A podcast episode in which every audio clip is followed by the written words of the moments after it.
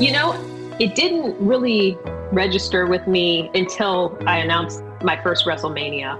And that's when a lot of people start throwing stats around because there's so much news around this and stuff. And I guess that's when people looked into it and said, hey, is she the first one to do this? And the answer was yes. So, you know, it's something that's really cool and I'm really proud of. And there are a lot of firsts for me in wrestling. Welcome to the Jesus Calling Podcast. The concept of identity is a lofty one to wrap our minds around and we are often encouraged to make our identity align with who God has created us to be. But how do we do that in real life? It often takes a situation beyond our control where we feel over our heads to get us to a point where we realize we have to realign our priorities. It's there, in that space, that we often find God and we see clearly what He wants for us. Our guests this week are All Elite Wrestling star Brandi Rhodes, who is the wife of wrestler Cody Rhodes and daughter in law of the legendary Dusty Rhodes, and is a star herself in All Elite Wrestling. She shares how faith and family played a role in forging her into the strong woman she is today. And we also have renowned cardiac anesthesiologist and TEDx speaker, Dr. Sasha Shillcutt, who discusses the difficulties of juggling the roles of mom and being a physician, and how she found the balance by developing a spiritual practice of seeking God daily for 30 minutes. First up, let's hear Brandi's story. Hi, this is Brandi Rhodes. I am the Chief Brand Officer of All Elite Wrestling, AEW. I'm also a professional wrestler and aspiring everything in the world, including to be a mother soon. very unique upbringing in Michigan. I, I, wouldn't change it for the world. My family, by the time I was born, they lived in a town called Inkster, Michigan. And if you think about any town that like gentrification is happening, that many years ago, they got their house and they got a good price and we're just hoping that 50-50 it was going to turn really good or really bad. Unfortunately, the coin went the wrong way. The neighborhood went really bad so for me, you know, the norm of growing up was I didn't play outside past a certain time, I didn't leave my yard. So my family, realizing that, they put my brother and I in a Christian school. And I was in that school until eighth grade. So I had a really, really core upbringing in church and, and Christianity. And uh, I, I love that because it was a situation, at least back then, where everybody was okay with everybody you know? I mean we had we had all kinds of people across the board at that little school. Everyone was accepted and we learned so much. I think that alone is the reason why i continue to pursue faith today. I think i was always athletic. I mean it's hard to tell with a four year old like how, how athletic they actually are. But um, you know when i did get into elementary school and started you know playing little sports here and there i was usually a standout and a lot of times I think that's because I was tall. I was taller than everybody in my class. You know, being, being in that neighborhood, I was about four years old, and, you know, there wasn't anything going on sports wise for kids. And my mom and I had watched the Winter Olympics together. I had loved it. So she decided to take me to the closest ice arena. And she says, I never wanted to get off the ice. And then the next 17 years, that was my life every single day, seven days a week. I skated. I absolutely loved it. Loved the competitive nature of it, loved the friendships that I had through it. I to this day take a lot of the coaching that I had through through the years with me to what I do now. So my faith, I, I'm very kind of protective of it. I think that this is actually the first interview that I've done that I've really spoke openly about it because it's not something that comes up a lot in the entertainment realm. But I feel like moments that I've felt the most closeness have been moments like one of the biggest skating competitions I ever did. I actually was nervous. Usually I don't get very nervous, but I actually was very nervous because my coach at the time was Christopher Bowman. He was an Olympic athlete. He was just a, an amazing, amazing person with an awesome personality and so much talent. But, you know, he was famous. So he had Dateline come to this competition that I was already really, really nervous about.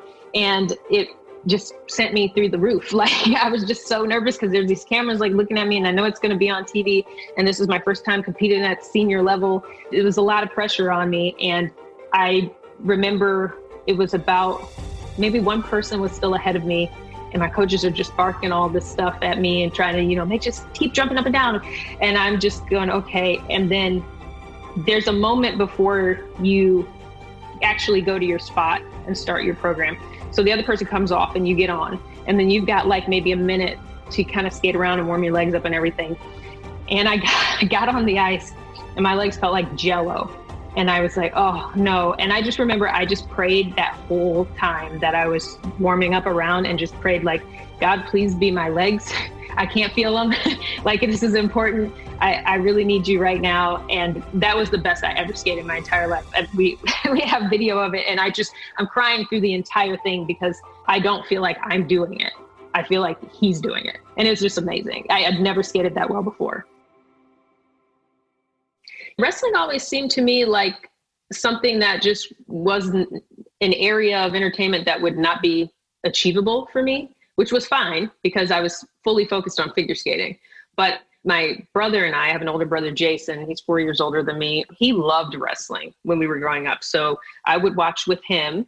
And still to this day, remember a lot of the, the people that I used to watch and all of my favorites back then. And it's been surreal to, you know, grow up and work with some of them. But yeah, I started there, but then I was in, you know, Miami and I was had kind of this pipe dream forever to leave Michigan because I really don't like cold weather.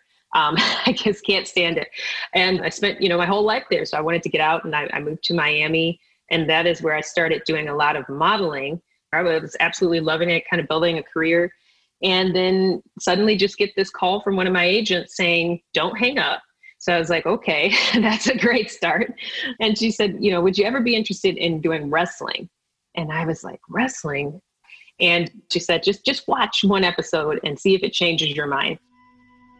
And I watched an episode of SmackDown and I was quasi hooked because I was like, well, you know, this is a lot different. There's nobody, you know, these women are being taken seriously. They're having their own competitive matches they invited me then to live one of the pay per views that was happening in Miami, and I just fell in love with it. I mean, I think the first time the pyrotechnics went off, I was like, wow, I'm home. This is amazing.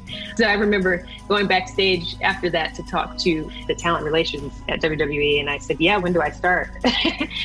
so I, I, moved to Tampa, I started training, and very, very fast tracked got ahead because of my speaking ability which is something that I take for granted because I've done it for so long. um, it's just kind of like, well, it, it, yeah, if, if you want me to go out there and announce, I can do that. They're like, really, in front of 20,000 people doesn't make me nervous? I said, no, I'm more nervous talking in front of five people than I am 20,000 people. That's fine. so that was the beginning of everything. You know, wrestling is one of those things that I feel like it touches you differently when you see it live. And I feel like a lot of people, any day you can scroll through and watch. I think I, it, it, can be intimidating for people because we've got, you know, crowds of people who've been watching this for their entire childhoods and now they have kids and their kids are watching it. But it's some, one of those things that if you get a chance to watch it live, you will connect in some way. Um, and I, that, was, that was what did it for me, for sure. like the, the atmosphere, um, the beauty of it, you notice the athleticism is come such a long way from what it was back in the 80s when I was watching. And it's just a really, really cool sport. And the company that I work for now, AEW, we're really focused on the sports centric elements of it. At the very, very forefront of it, it is really, really talented, high speed athletes doing what they do best. And it just really blows people away most of the time.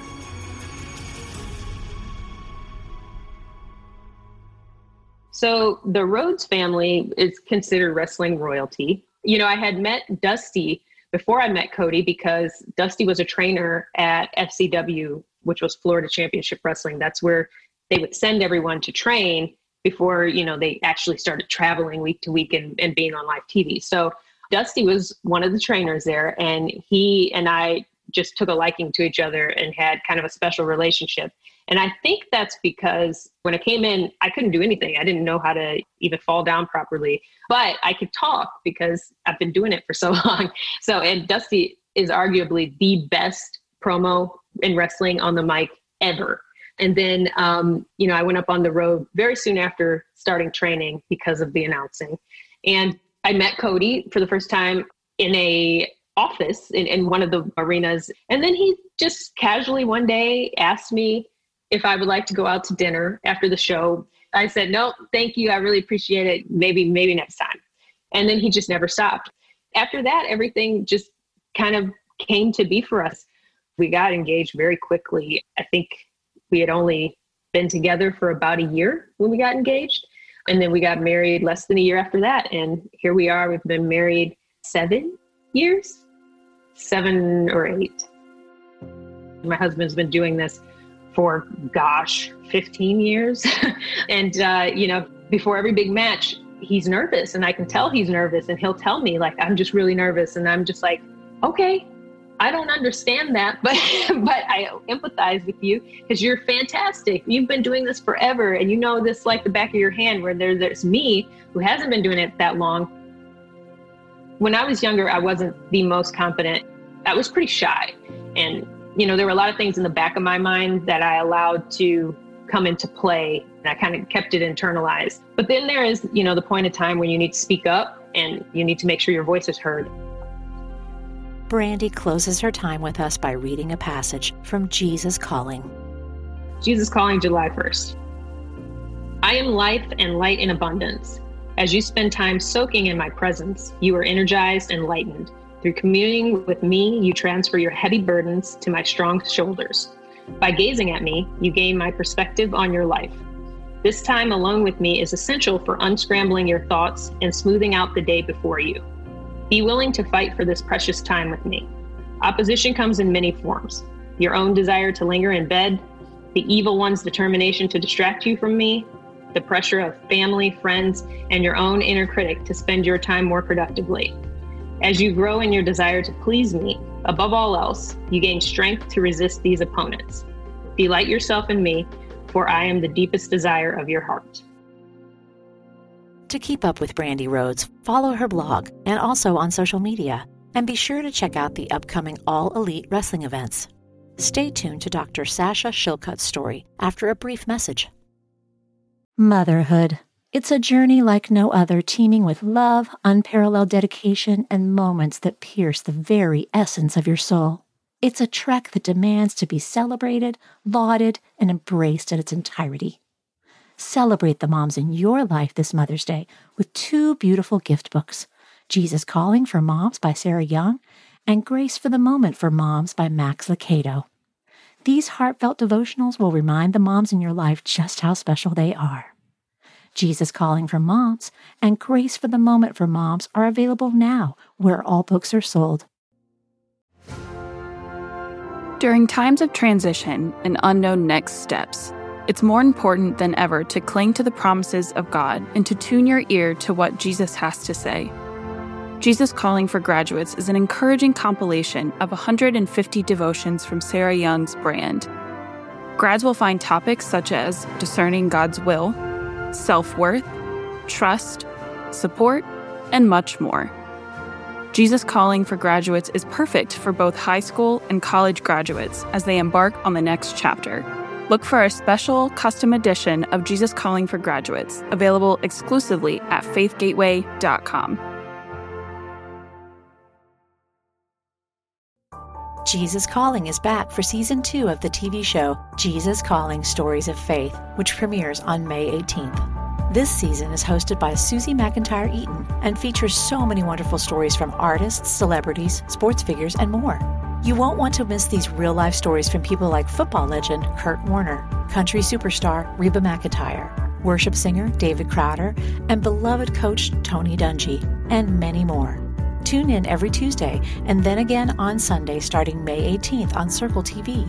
For more information on how to get the show via cable or on streaming devices, visit circleallaccess.com. Our next guest is renowned cardiac anesthesiologist and TEDx speaker, Dr. Sasha Shillcutt. When Sasha was juggling trying to be a mom and a physician, she reached a place of burnout and identity conflict. When she felt like she was being a good doctor, she felt like she wasn't being a good mom, and vice versa.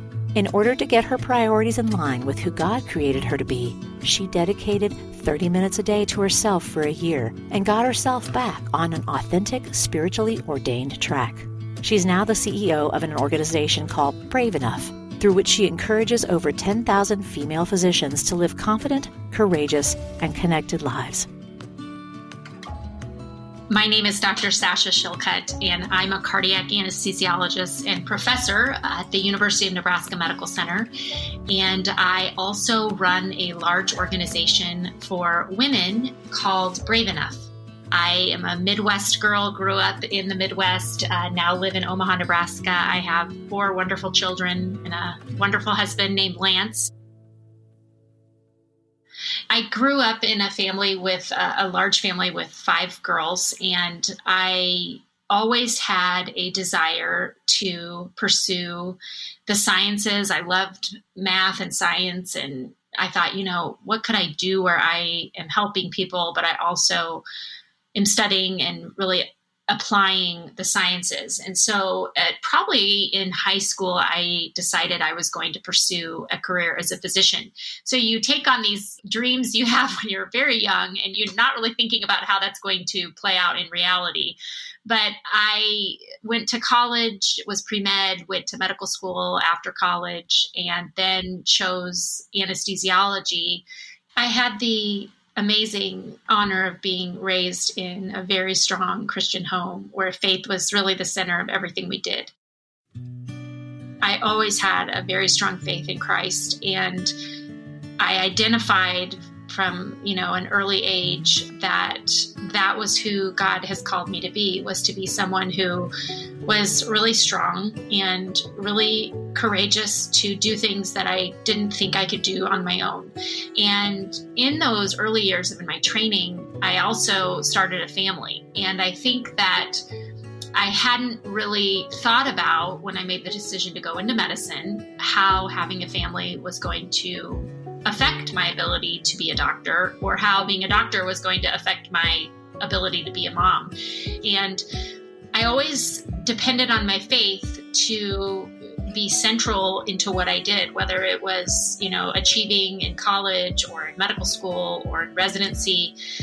The problem is that what I what happened, I think, is that when I went into medicine, medicine is a very male dominated field.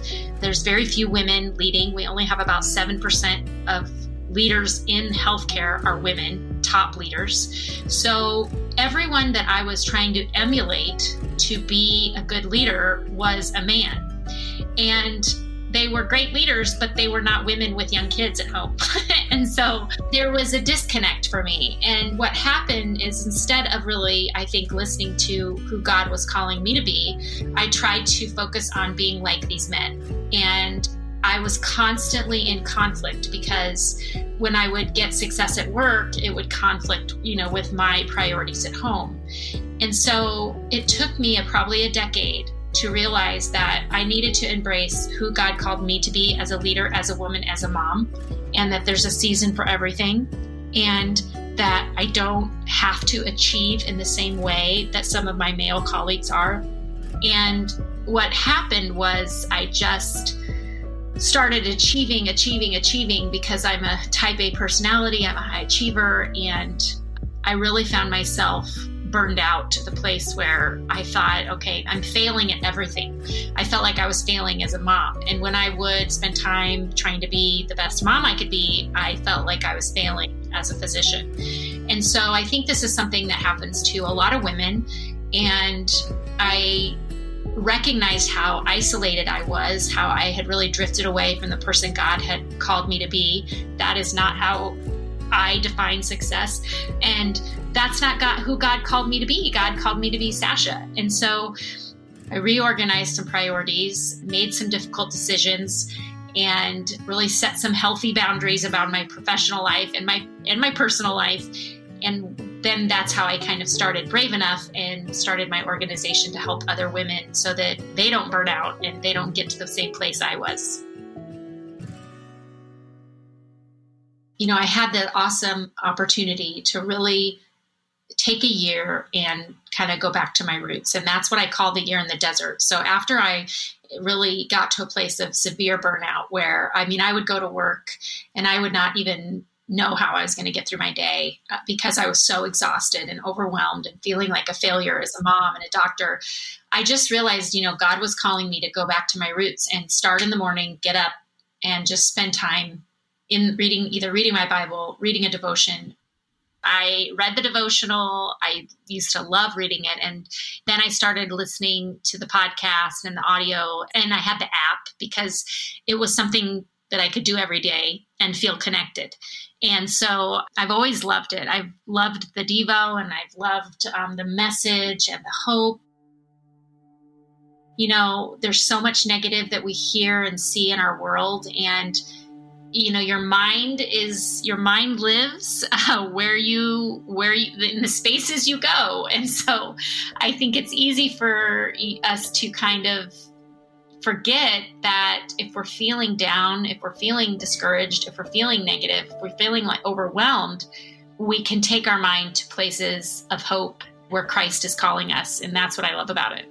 And it was in those moments I just committed to myself 30 minutes a day. That's what I did to commit to just going internal and looking inside and going, how have I drifted so far from the authentic person God has called me to be? And over that year, I really rebuilt who it was God had called me out to be. And and I recognized that there were several things. The first thing was I had to get back to taking care of myself. I was so addicted in many ways to the busyness of taking care of my kids, taking care of my patients, and not taking care of my my spiritual life and my physical self. So I started taking care of myself and I started looking at my commitments and how overcommitted I was, which required me to have some courage because I had to have some difficult conversations at work and change some priorities. I also had to ask for help, which is not something that comes easy for me. And through that, I recognized how lonely I was, how I had really isolated myself from other women because I wanted to give this facade of perfection. And I knew if anybody got close to me, they would see that it was not perfection. Um, I was quite a mess. And so I had really kind of put up walls. And I just started small. I asked a group of 10 women if they wanted to make a text group where we encouraged each other and sent positive messages to each other. And sometimes those were scriptures, sometimes they were quotes from books, sometimes I would just share what I had journaled about. And that grew to a Facebook group, which grew to thousands and thousands of women um, into the organization I lead now. Because women, I think, in the middle of their life, when they're trying to raise family, have a career, perhaps start a business, be an entrepreneur, volunteer in their community, all these things that are really required of us in the middle of our life, we can convince ourselves that friendship with other women or peer support from other women is like, it's not really a necessity. But I think we heal in community, we grow in community. And so that's what my company does now. I have courses and classes, and I'm really committed to helping women move from a place of exhaustion and overwhelm and busyness and stop being addicted to that and kind of move into living in the moment, spending time every day on their own personal well being, spending time on their spirituality, spending time with their kids and their spouse, and really investing into things and stop this kind of you know mentality of we have to achieve achieve achieve all the time I learn so much from the women that are in the community, and I'm encouraged so much by how they support one another. When you bring women together from a, a, very diverse background, you recognize that so many of our trials and tribulations are similar. And we may be in different stages of our life or different phases, different states, different countries, even, but we often have faced the same struggles. And I think sometimes when our lives are very hectic or our mind is messy or we're struggling, we don't want to be by ourselves. We would rather numb out to Netflix or scroll social media because we are exhausted. But your mind is really craving that space to be alone. And God meets you there often. It's not like all of your problems disappear when you start spending time with yourself, but you gain clarity to what is going on in your life and what you need to perhaps either change And then the second thing is what often happens is you find clarity about what you need to ask for help. And sometimes that might be asking God for help, but sometimes it's asking someone, a person for help. There's times as a doctor that it's, you know, three in the morning and I'm in the operating room and I don't know the next thing I should do to help a patient. I don't know the best thing. I'm not sure we're going to make it out of the operating room. I'm struggling. And I can tell you in those moments, what I lean on is is Christ. I lean on God and I trust that He has prepared me with expertise and knowledge to do the best right thing, the next thing. And those are the times where I depend on Him the most. It's also times in my life where I'm standing at a fork in the road with my career and I don't know if I should choose A or B. And I think, Lord, what which one should I do? And it's those moments where I always feel his his right hand upon me. And I pray that when I show up, I will affect the people in the room. Sometimes that's two people, sometimes that's a thousand people, but that God will just help me bring kindness and clarity wherever I go because the world is hard right now and there's a lot of anger and anxiety and I just want to be a person that can bring clarity and kindness. Lord, first let me get through the day, Lord. and, and wherever I am, let me be kind and let me bring clarity. I think that now, you know, obviously I feel very at peace with who I am and I know my mission. I know the passion God has put in my heart. But I think it was easy for me to get distracted because while I was trying to achieve something good and something noble, it was not God's calling for me at that time. To learn more about Dr. Shillcutt's work, please visit becomebraveenough.com and be sure to check out her new book, Between Grit and Grace, wherever books are sold. If you'd like to hear more stories about rooting our identity in God, check out our Peace for Everyday Life video with Rolene Strauss, available on the Jesus Calling YouTube channel.